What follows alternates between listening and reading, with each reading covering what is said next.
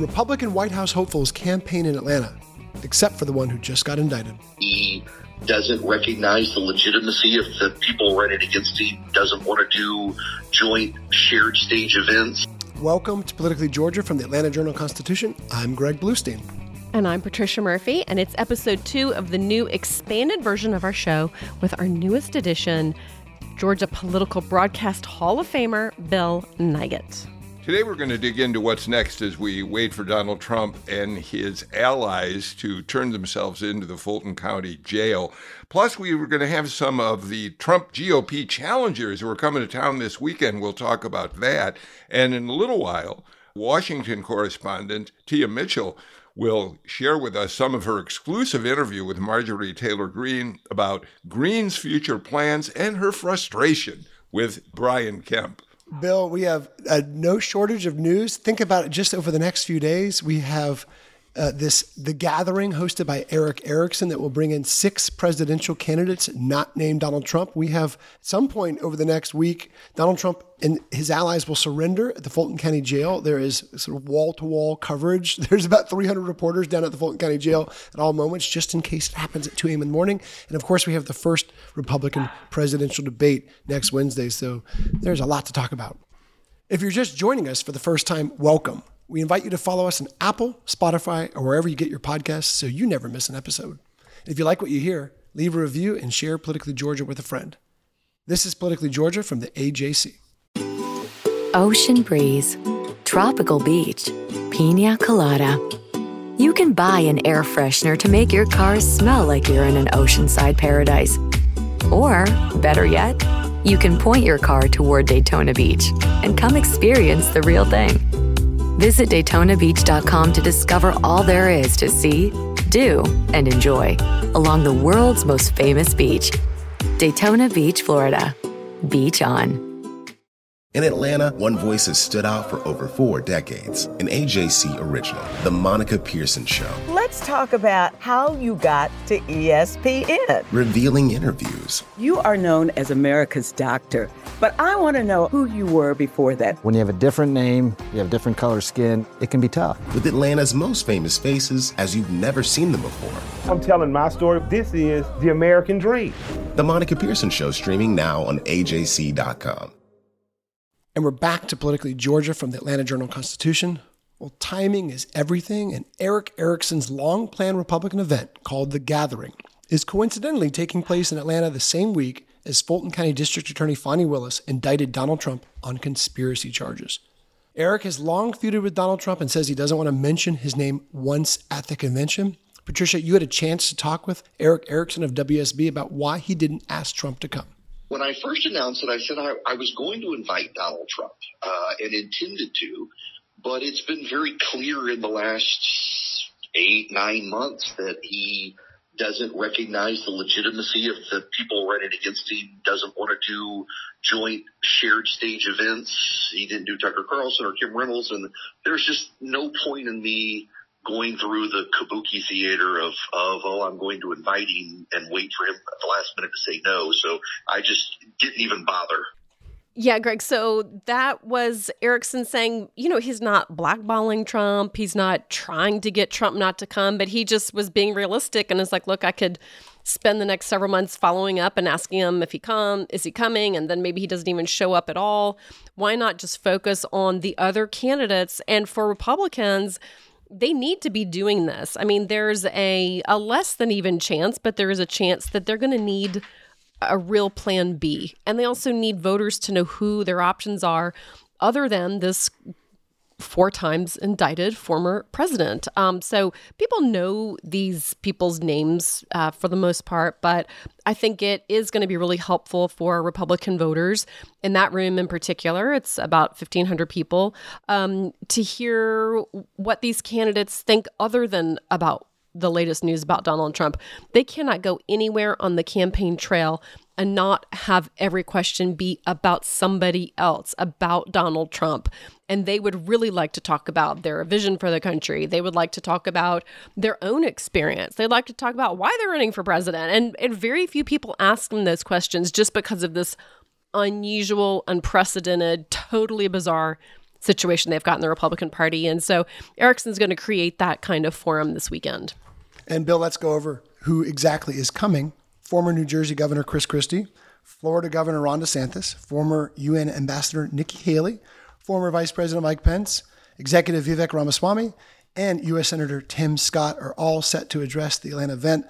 I know that Erick told Patricia he doesn't want to mention Donald Trump's name once. This is not going to be about Trump, but uh, Bill, it's going to be hard to avoid Donald Trump's mounting legal problems, especially here in Georgia. Well, of course, any number of the candidates you mentioned would prefer not to talk about Donald Trump at all, certainly not uh, critically, Chris Christie being uh, the biggest exception to that. But you know what? I was also thinking.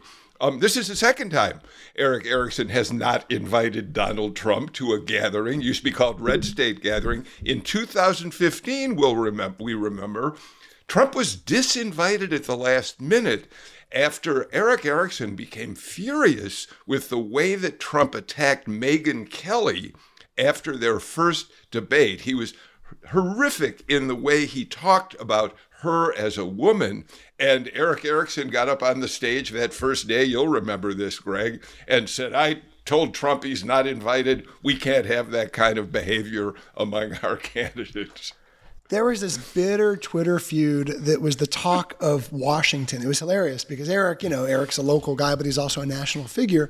And it was all over Washington. I remember the news broke at, at I think it was at a bar at the hotel the night before, and I had already gone home for the night. But all the all the reporters staying in town kind of got the scoop, and by the time we woke up, we we quickly wrote it up too. But man, that was that was the big drama of that weekend, and and Donald Trump, of course, did not end up coming. And you know, Erick has kind of gone little, not back and forth on Trump, but he's had. Um, He's had some nice things to say about the former president. He had some not so nice things that, that to say about the former president, but uh, he's clearly on the non-invite light uh, list this time around, Patricia.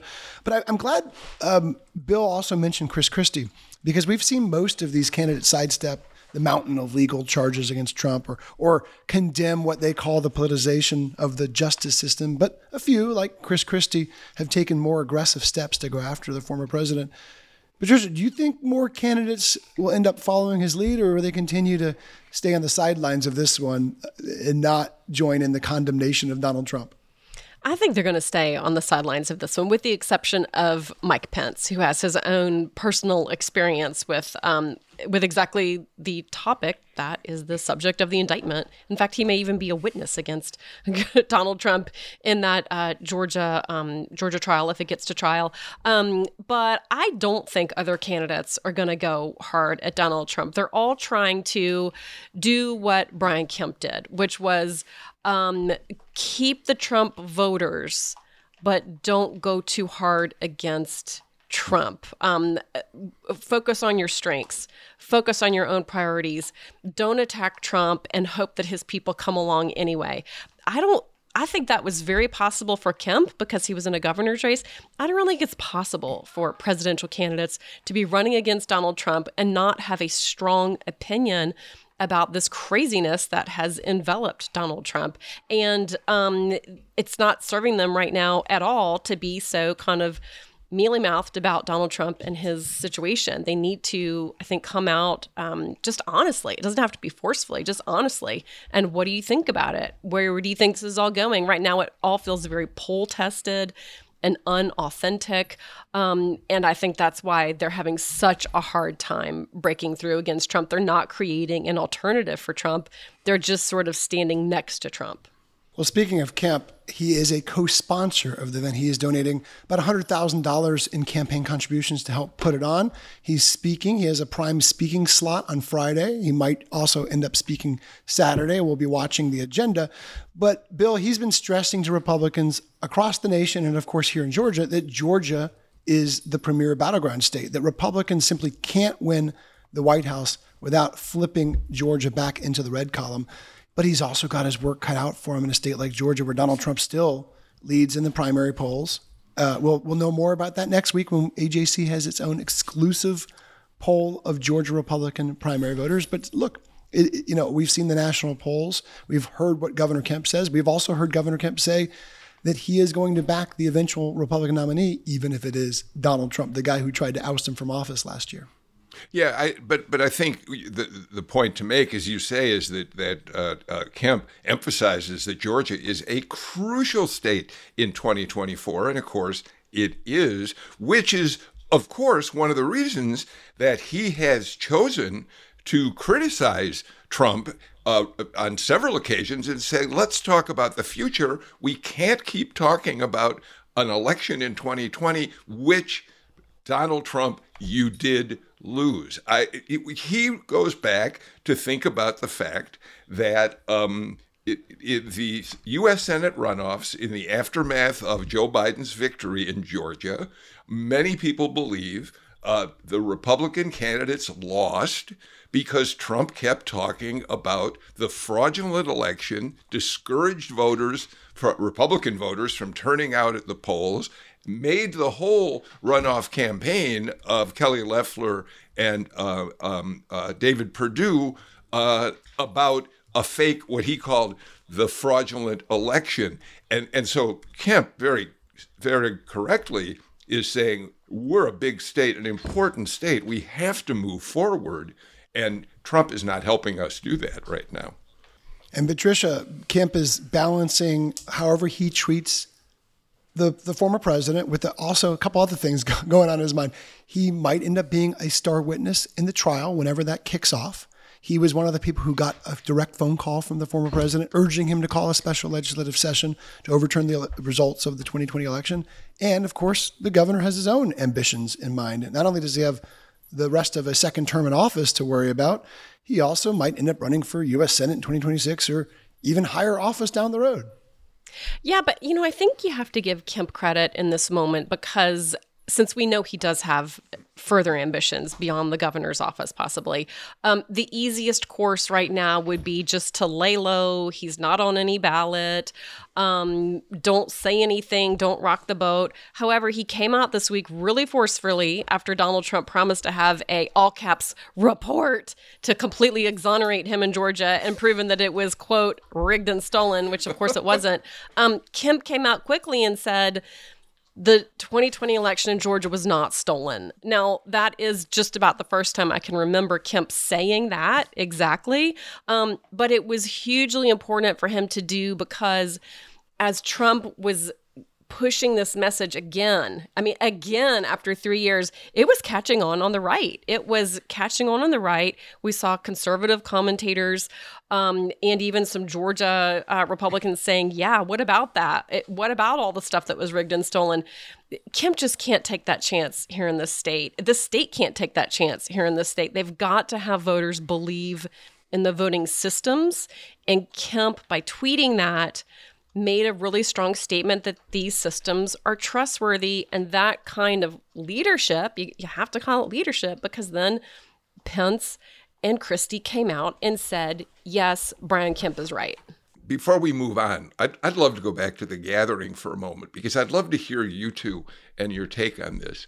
Tim scott although certainly lagging in all of the national polls and in iowa right now as well does seem to be picking up some momentum in Iowa. There have been uh, pieces about him recently there that um, his uh, fervent religious beliefs are resonating with evangelical voters in Iowa, his positive approach to campaigning. Um, and yet, his very conservative philosophy seems to be having some impact. And if um, Ron DeSantis continues to fall in the polls, um, is Tim Scott the one who might gain a little traction? So I'm really looking forward to hearing from Tim Scott, particularly Greg and Patricia. I am too. If there's one candidate who I actually have kind of put at the top of my list, it is Tim Scott. Because when I talk to Georgia Republicans who are not enamored of the former president, it's not DeSantis they talk about as much as Tim Scott. Many Georgia Republicans are, are close to Tim Scott. Uh, you know, he's he He's not far from from Georgia, of course, being right across the state line in South Carolina, and they they they seem to like the optimistic vision he has, and he's also managed not to alienate the MAGA hardliners. Patricia. So, Tim Scott has a big opportunity in Iowa, I think. It's the kind of state w- that's small enough, those voters are dialed in enough, and they are um, conservative, religious voters. And it gave Rick Santorum a huge opportunity in 2012. I covered that race. And Santorum won those Iowa caucuses out of nowhere, purely based on his individual relationships with Iowa precinct captains and voters.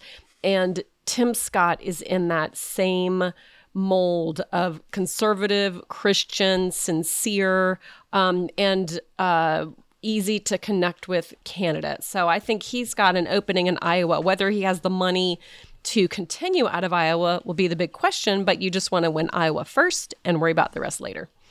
Remember, this Republican gathering is playing out with the first GOP debate on the horizon, so we could see the candidates fine tune some of their arguments for what could be a real inflection point in the race for the presidency. Coming up, we're going to hear from AJC Washington correspondent Tia Mitchell on an exclusive interview with Marjorie Taylor Greene. This is Politically Georgia from the AJC. Ocean breeze, tropical beach. An air freshener can make your car smell like paradise. A drive to Daytona Beach will actually get you there. Beach on. Plan your trip today at DaytonaBeach.com. Donald Trump has been indicted in Atlanta. We have so many court dockets to follow, but we haven't really seen anything yet. The Atlanta Journal Constitution has covered every moment of this historic case. I've been writing about this investigation for two and a half years. Our team is led by reporters Bill Rankin and Tamar Hallerman. Follow our coverage on AJC.com and listen to new in depth episodes of the award winning podcast, Breakdown The Trump Indictment, only from the Atlanta Journal Constitution. And we're back to Politically Georgia from the Atlanta Journal Constitution. With all the news and chaos surrounding the Trump indictment, it's going to be hard to keep up. So the AJC is putting all of our coverage into one place with our brand new Trump indictment newsletter. Every Wednesday, you'll have our latest coverage and analysis on this historic case in your inbox. So sign up for free today at ajc.com slash indictment newsletter. That's all one word, indictment newsletter. ajc.com slash indictment newsletter for your one-stop shop for Donald Trump news in Georgia. Okay, we're back with AJC Washington correspondent Tia Mitchell, who broke some big news this week with an interview with Congresswoman Marjorie Taylor Greene that came shortly after Governor Kemp's rebuke of Donald Trump. She wasn't too happy. Let's listen to Marjorie Taylor Greene's comments on the governor and then hear Tia's analysis. What he did today, tweeting out, arguing with President Trump about the 2020 election, it, it was a very bad. He had an opportunity to be a hero. He could be he could be railing against uh, Fani Willis, abusing her power as a prosecutor, not being impartial, um, fundraising off of her uh, indictment of President Trump for her 2023 campaign.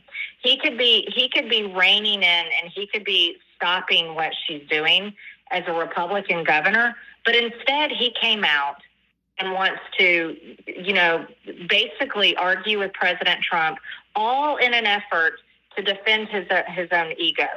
And Republican voters in Georgia are not going to be very forgiving of that.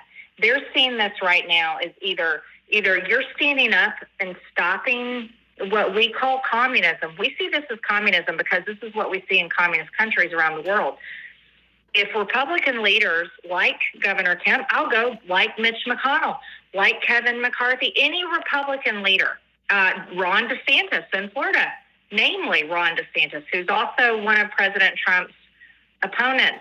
If they are not stopping this, using their power to stop this, or or, or standing up against it, Republic, but they're arguing with President Trump. Um, that voters are going to see that as they are standing on the same team as Fani Willis, Merrick Garland, Jack Smith, um, Alvin Bragg, all of these other Democrats who are abusing and weaponizing their power to go after Joe Biden's top political opponent. And I, I am very upset to see our our Georgia Republican governor um, not his message should have been against this not arguing with President Trump about the election and making it about his own ego and pride over Georgia's elections. That was a bad statement, and I was very upset over it. Kemp's people are saying it's not so much he's defending Fani Willis, he's defending the integrity of the election and saying, you know, Trump keeps saying the election was stolen. So, you know, Brian Kemp is saying every time he says that, I'm just setting the record straight. So I just want to make sure I'm clear.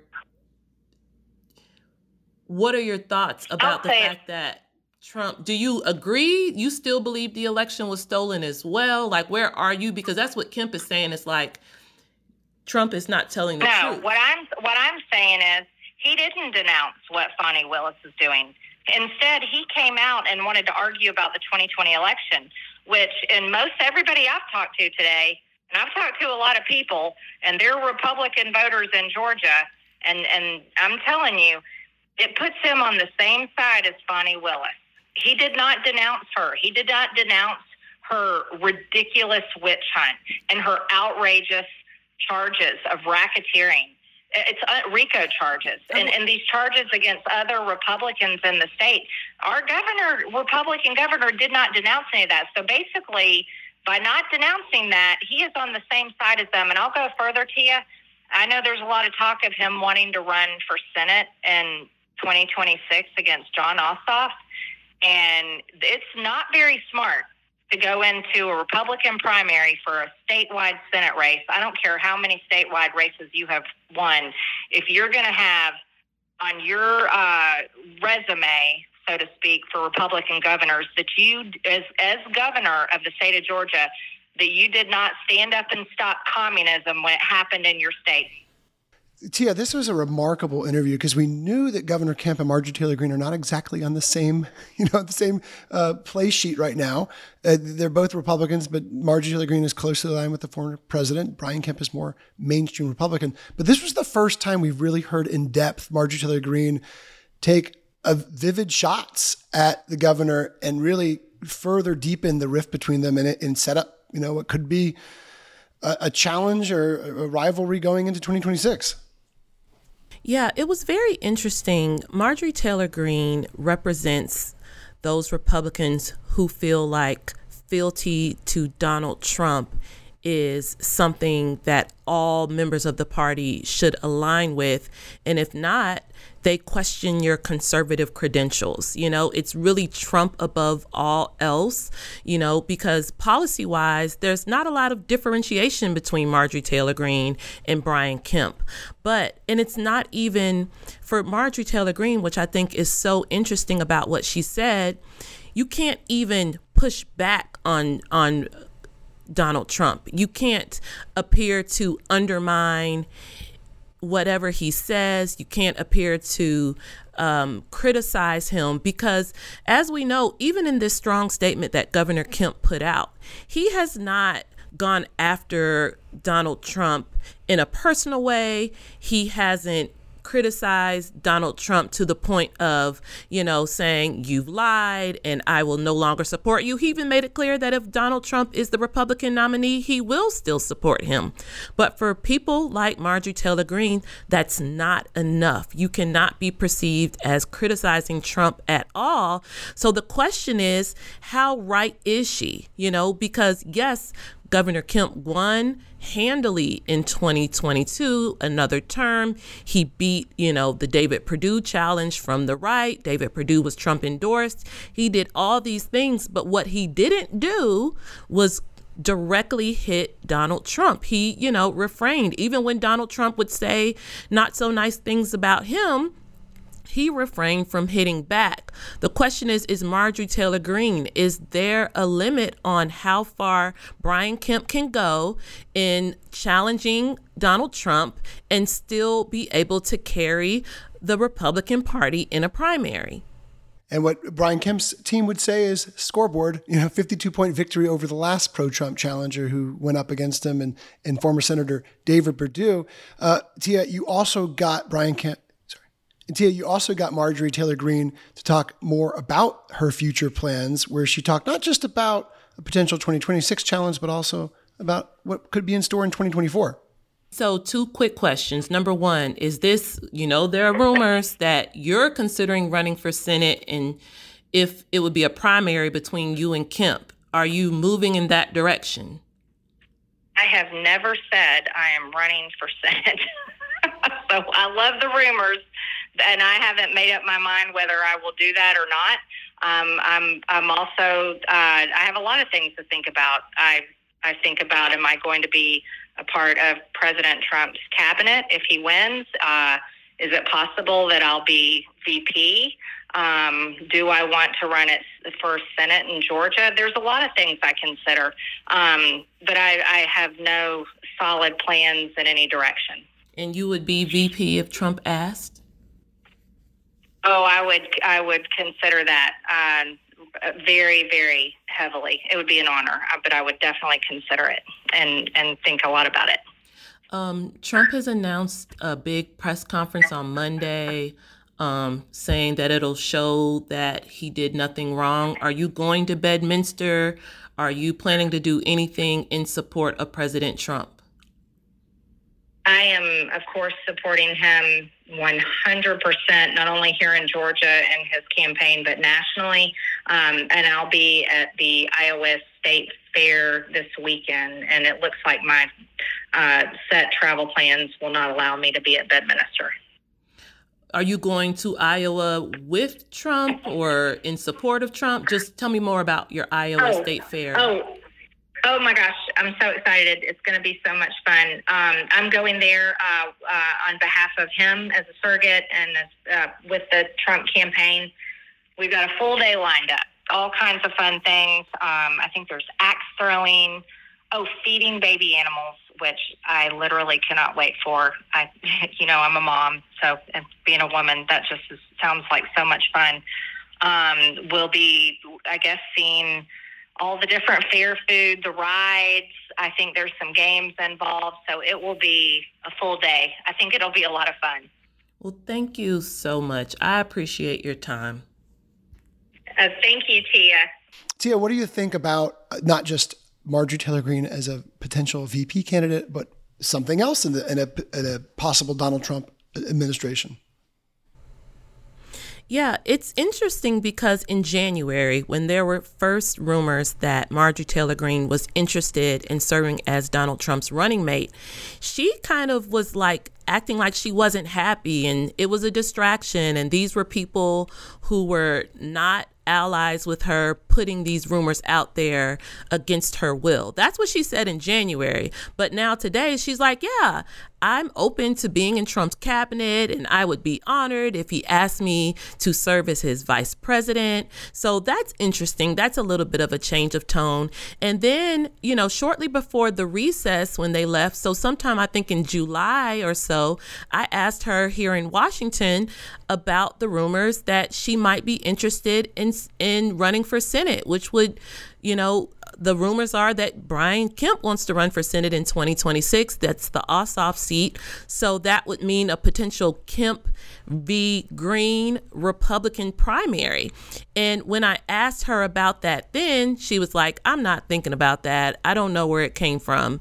Um, but now she's like, hey, who knows? I might be running for Senate, you know? And again, to me, that's that's I'm sure she'd consider it because most elected officials will consider any race that they think they can win. So, in that way, it's not that surprising.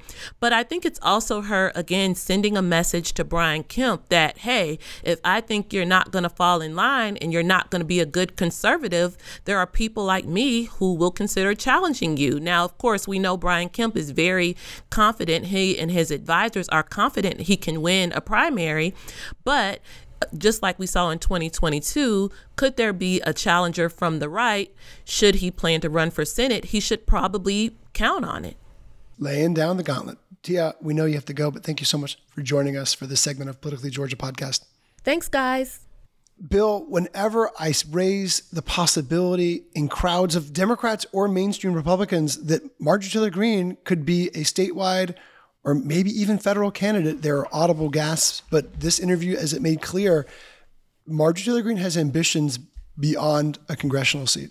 Yeah, absolutely. I was I thought what Tia got out of Marjorie Taylor Greene was just extraordinary. Great work, Tia. Um, and of course, you also know, Greg, whenever uh, any of us in media spend a lot of time talking about Marjorie Taylor Greene, we get pushback from uh, particularly Democrats who say, stop talking about her. You're just giving her more publicity and more attention. But the reality is, you have to talk about Marjorie Taylor Greene. One quick um, item about that. Um, Patricia, I don't know if you noticed it, but what I was interested in, among many other things, was Greene suggested that that Kemp should have stopped Fani Willis um, in terms of this indictment.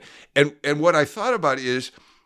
Is she does she think that he's Governor Ron DeSantis, who in Florida of course, we know has now removed two district attorneys who he feels are too liberal to be able to uh, safely oversee uh, crime in uh, their own territories. And I couldn't help but wonder if Marjorie Taylor Greene was thinking that Brian Kemp should move in the same direction. I'm sure she thinks everyone should move in to start removing judges and uh, district attorneys. And Kemp, Kemp did call for that um, bill to now start to oversee newly elected DAs, or really all DAs. Yes. But that was really spurred by um, the multiple new DAs around the state who are more progressive um, and have really different views on the criminal justice system than Brian Kemp does. So, um, you know, if they sat down and talked about it, they might find some common common ground. But, you know, to Greg's point, I mean, Kemp Trump has been down this road before. Uh, Marjorie Taylor Greene said if he was paying attention, he would uh, say different things to GOP primary voters if he wanted to win state statewide and talk about the election differently. He lived through that. He won by more than 50 points in his own GOP primary. Um, and I'm positive his team is not looking for tips on how to do it again from Marjorie Taylor Greene. yeah, you're right about that. And yeah, uh, SB 92 is that bill, the DA oversight measure that allows the state, gives the state new powers to sanction or even oust prosecutors. And sponsors, of course, never brought up Fani Willis. They never brought up the Fulton County potential indictments. At the time, it was potential. Um, but of course, it's impossible to divorce that from the fact that, you know, this gives new powers to do so. So uh, there will be calls, and there already have been calls um, from some of Donald Trump's loyalists out there to use this new law against Fani Willis. And now we've heard Congresswoman Marjorie Taylor Greene ask Kemp to use powers he doesn't have right now to do so. I think we're going to see a lot of that, Patricia, in the not so near future. Let's take a quick break. And when we come back, we will talk about Donald Trump's latest scenario and when he could surrender the Fulton County Jail. This is Politically Georgia with the Atlanta Journal Constitution. Hip hop is a product of black people. It's a product of black song and celebration. The Atlanta Journal Constitution presents Hip hop's most pulled elements are pulled from the South. A Southern hip hop story. We always go back to that moment of the Source Awards. Everybody wants your rhythm, but they don't want your blues. The biggest names in hip hop. Atlanta is still the mecca for hip hop. 50 years. No one can deny one film. The power of the South now. The South got something to say. Streaming now at ajc.com slash hip hop. And we're back to Politically Georgia from the Atlanta Journal Constitution. Your hosts, Greg Bluestein, Patricia Murphy, and Bill Nigut here. We're also some of the authors of the Morning Jolt newsletter, which sets the stakes in the agenda in Georgia politics. And you can get it in your inbox every morning if you're a subscriber to the AJC. You can join the community right now by going to subscribe.ajc.com slash podcasts and get three months of unlimited digital access, just 99 cents. That is subscribe.ajc.com slash podcasts so you always know what's really going on. Meanwhile, as of this taping, Bill, we still don't know when Donald Trump or his key allies will surrender at the Fulton County Jail. Fani Willis, the district attorney, set a deadline for next Friday at noon, but we're told that surrender negotiations are underway. And the jail reminded us it is open 24 7. So anytime Donald Trump wants to show up, he can show up. Um, and we don't know exactly because, as you point out, there are negotiations underway. How will he enter the jail? I'm not as familiar with that Fulton County jail facility, so I don't know where the underground entrance might be, the back door entrance that can where he can avoid the media might be. I assume, Greg, that there are ways to get him in the building uh, uh, without the media seeing him walk in. Uh, do you know? Yeah, well, I know the building is ringed right now with cameras, and Yeah. the Fulton County Sheriff has said, hey, he'll treat him like any other uh, defendant, including fingerprinting and mugshots. So we'll see. A that perp comes- walk for a perp Donald walk Trump. Can you imagine? Uh, but you know, in terms of the, the date, and Patricia, I know we've batted this around, but there could very well be. I know that Donald Trump's team is also talking about this. There could very well be a, a surrender on Wednesday, the same day as the Republican debate. As of this taping, it's still not certain whether he he will participate in the Republican debate up in Milwaukee. But can you imagine? But can you imagine the counter programming of stealing the thunder of this Republican debate without him on the stage while he surrenders to authorities in Fulton County and uses that basically as a de facto campaign stop? I mean, Donald Trump is programming the ultimate reality show. We cannot turn our eyes away. Republican voters won't be able to turn their eyes away. And at the Republican debate, whether he's there or not, it will be the first question. These candidates will be asked again and again about the last election, about the last president. What do they think? What would they do? Would they pardon him? The entire Republican ecosystem has been blotted out by the shadow of Donald Trump. Um, and it's because he's so good at this game. Um, now, the legal system may catch up with him. It's currently catching up with him. But as long as he continues to find ways to make it his strength and not his weakness, there's really very little price for him to pay in the meantime. Bill, one thing that's come to light amid all this is a little known Georgia law, Uh, case law, that allows the release of the names of the grand jurors. Now, some Donald Trump supporters are posting those names and purported addresses on social media and on fringe websites, and they're facing threats. Local authorities are now forced to step up security amid all this backlash. I I don't think a lot of people realize that that was a provision that was allowed in Georgia law, but a lot of people are shocked right now. It, it's really, really troubling. Um, it, it's, it, it's, and we've already heard that that as a result of this, there may be some changes in the statute that requires releasing the names of grand jurors. But in the meantime, um, yes, there are some right-wing uh, agitators who are releasing those addresses. We have no idea what can happen next. There are pictures of some of them going up on uh, dark web websites. It, what's also interesting is some of the people who are posting these names and addresses may be confusing the name of an actual grand juror with someone else who has the same name. And this is just another sign that um, Donald Trump and his allies, in the way in which they have attacked the ju- ju- justice system, are once again whipping up a frenzy among their people. It's terribly distressing. Our friend Anthony Michael Kreis, who is a constitutional law professor at Georgia State University, has some useful context about this. This actually dates to a 1914 state Supreme Court decision in a bootlegger case that determined that all names of grand jurors should be incorporated in an indictment. So basically, a 110 year old ish case is now dictating how one of the most high profile trials in Georgia is, is, is, is being conducted in terms of releasing the names of these grand jurors, Patricia.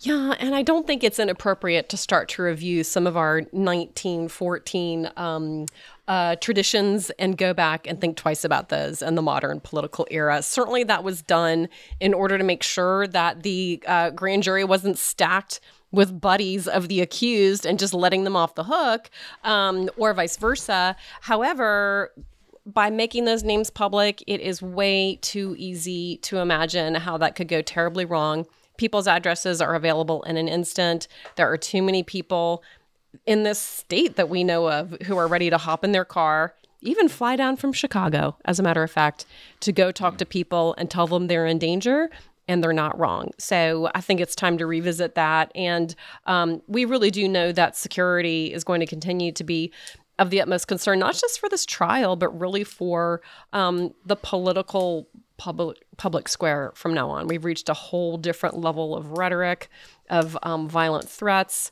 We have um, most public officials I could think of have personal protection right now because of this incredibly heated, dangerous time in American politics. And it's a really sad time, but it's also time to be really vigilant and realistic about um, the kind of information and exposure we're heaping upon people who are willing to be a part of it, even though they typically live their life in a private capacity.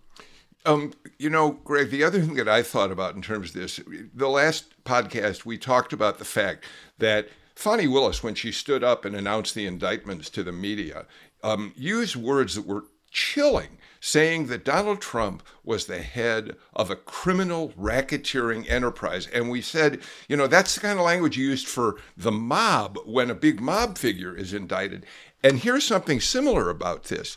If you have names and addresses of these grand jurors, if they are going to be intimidated by supporters of Donald Trump, what does that say when you go and try to pick a jury in these cases and how fearful some people may be of serving on a jury? Um, it's different. I understand in a jury, they can protect the jurors, but nevertheless, in the same way as with a mob case, do people want to testify?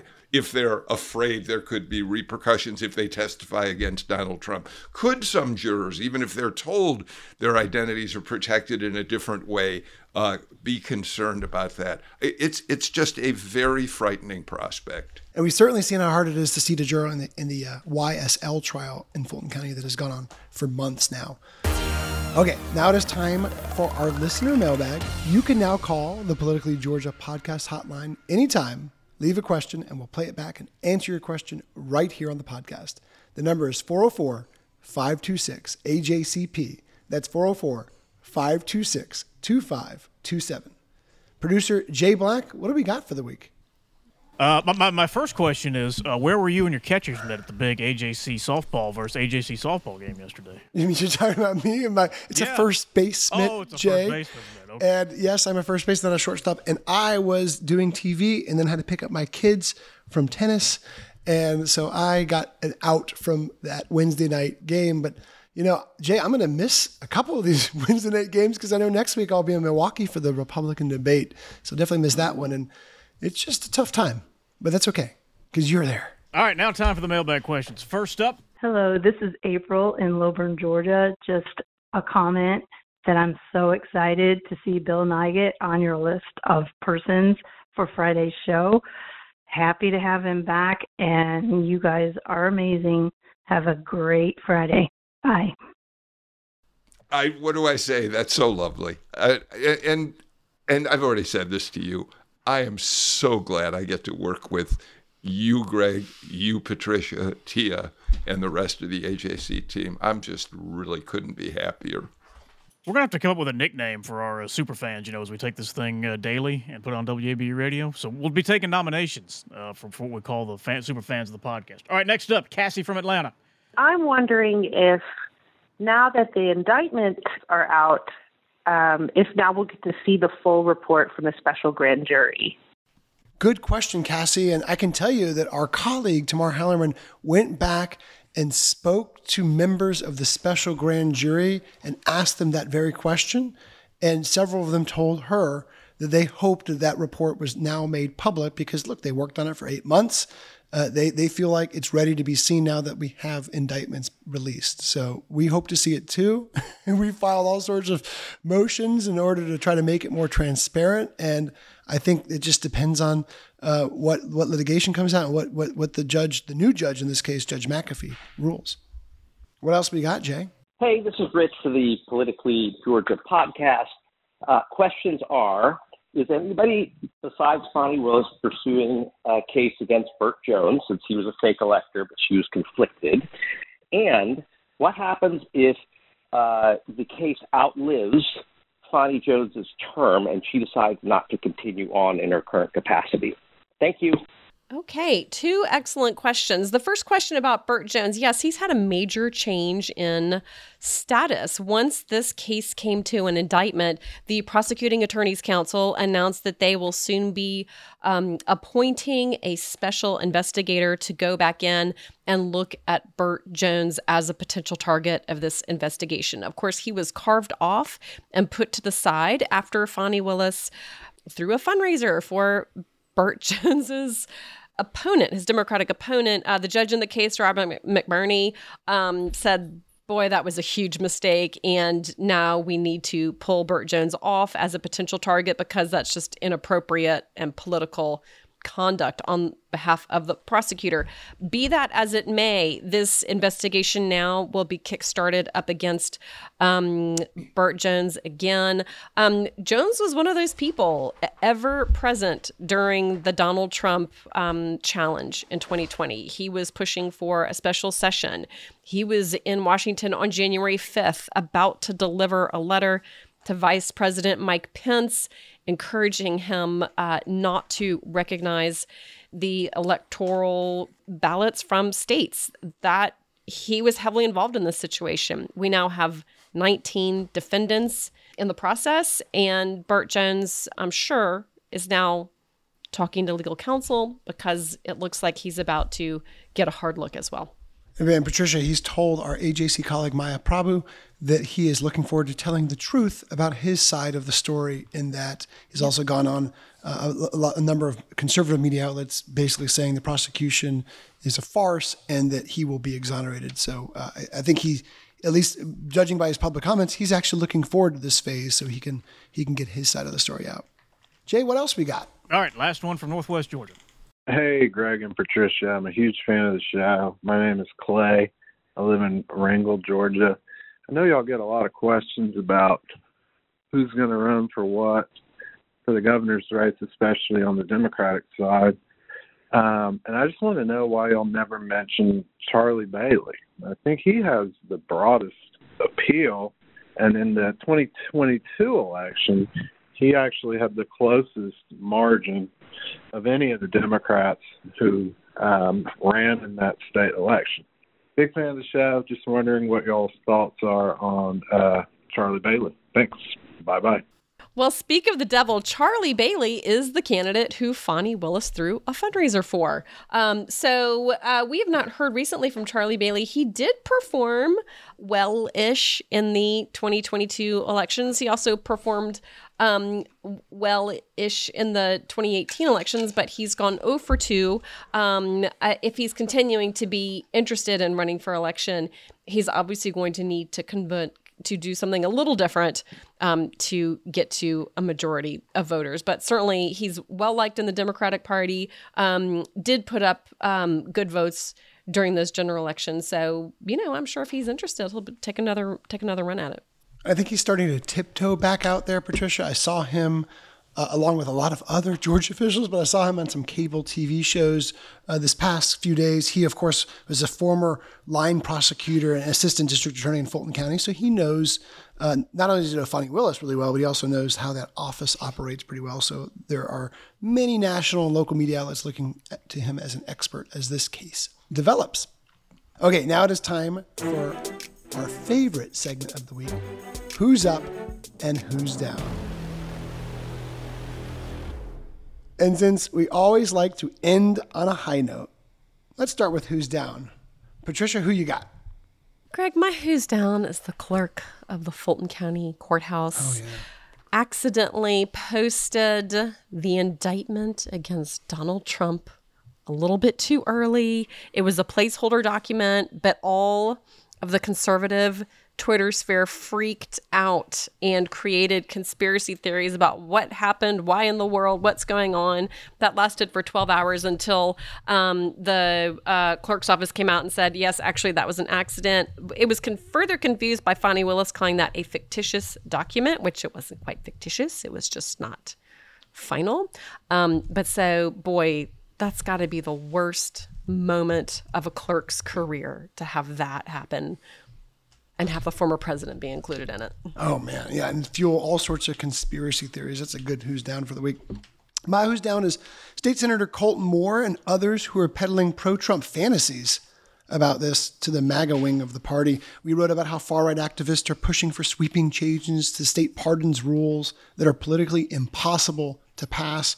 And Colton Moore, a freshman state senator with very little influence in the chamber, is going viral with a call for a special session petition that was signed by exactly one person when he un- unveiled it, him, himself. It calls for a special session to review Fani Willis It also stands zero chance of getting the three fifths majority it would need uh, to force a special session. Look, these guys are going to get a lot of attention. They're going to even raise some money uh, for these calls, but they are bending the truth and they are trying to fool a giant segment of the Republican Party with these calls. Bill, what do you got?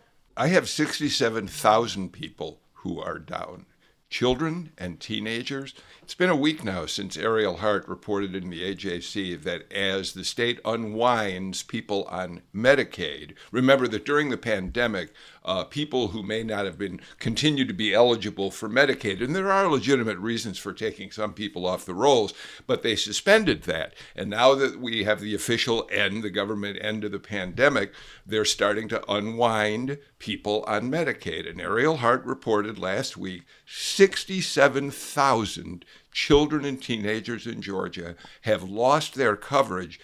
63,000 of them are off simply because paperwork by their parents or guardians, whatever, wasn't filed. And in many cases, they may not have known they needed to file that paperwork. And she also reported that some are learning it as they go to the doctor, and the doctor says, Oh, you no longer have coverage. It's a terribly, terribly um, unfortunate situation, and I cannot stop thinking about it.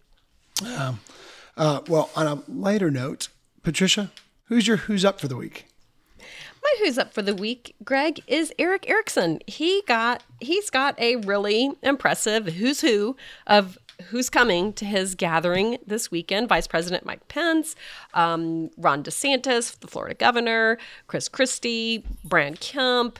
Ted Cruz is coming over from Texas, so he's got a, a pre- he's got a heavy duty guest list coming. Um, I think that speaks to his influence and um, his increasing and continuing um, sway inside the Republican Party. These candidates want to take part of their weekend to fly across the country to be with him. That's really a big deal. Um, also, I talked with him at length um, for my interview earlier this week, mm-hmm. and he's just in a really interesting personal place. He um, he and his wife both have had terrible health scares, but they are both doing well. And he seems to be living a life that's really aligned with his values. And he just seems very at peace and professionally having a good run as well. So he's for hmm. sure my who's up.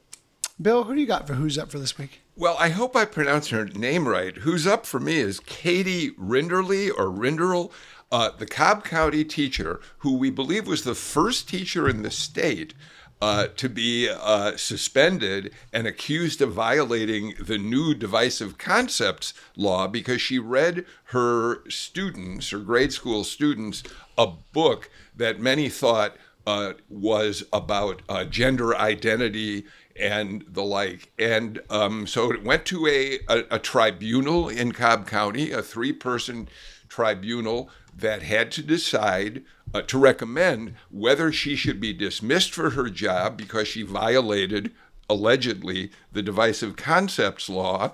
Um, the tribunal said no, she didn't. Now, the school board will ultimately make the decision on whether she should be dismissed or not. But one of the reasons that's particularly interesting is I think one of the things that the hearing around this before the tribunal made clear is just how vague many teachers believe this divisive concepts law is. They're not sure exactly how to deal with it. Which is exactly the uncertainty that critics warned would sort of, you know, influence the education process. And a producer's note here after we recorded this podcast, the teacher was fired by the Cobb County School Board. You can read more on ajc.com, but we did leave Bill's comment in so you can get some of the context of this story. Now back to the show. Bill, my, my who's up for the week are the Georgians from both parties who sometimes felt like lonely voices back in 2020, repeating over and over and over again that Donald Trump was promoting lies about the Georgia election. Trump and his allies are innocent, of course, until proven guilty, but now we have a growing number of national Republican leaders echoing Governor Brian Kemp, Secretary of State Brad Raffensperger, and pretty much every Democrat in Georgia in saying that the 2020 election was not stolen, it was not rigged, it was free and fair. And we heard silence from many of those national Republican figures during that same period in 2020 who are now acknowledging the facts, which is Georgia's election was free and fair and is not the subject of widespread voting fraud. Well, that is all for today's show. Thanks so much for listening to the Politically Georgia podcast. You can find links to all the stories we talked about today in the episode summary of this podcast. We release new episodes every Wednesday, every Friday, whenever big news breaks. We'll see you next time on Politically Georgia from the AJC. Ocean breeze, tropical beach, pina colada. You can buy an air freshener to make your car smell like you're in an oceanside paradise. Or, better yet, you can point your car toward Daytona Beach and come experience the real thing. Visit DaytonaBeach.com to discover all there is to see, do, and enjoy along the world's most famous beach, Daytona Beach, Florida. Beach on. Our journalists at the Atlanta Journal Constitution are working around the clock to keep you updated on all the developments surrounding the Trump indictment. Now, the AJC is putting all of our coverage in one place with our new Trump 19 newsletter. Every Wednesday, you'll have our latest coverage and analysis on this historic case in your inbox. So sign up for free today at ajc.com slash indictment newsletter. That's all one word. ajc.com slash indictment newsletter.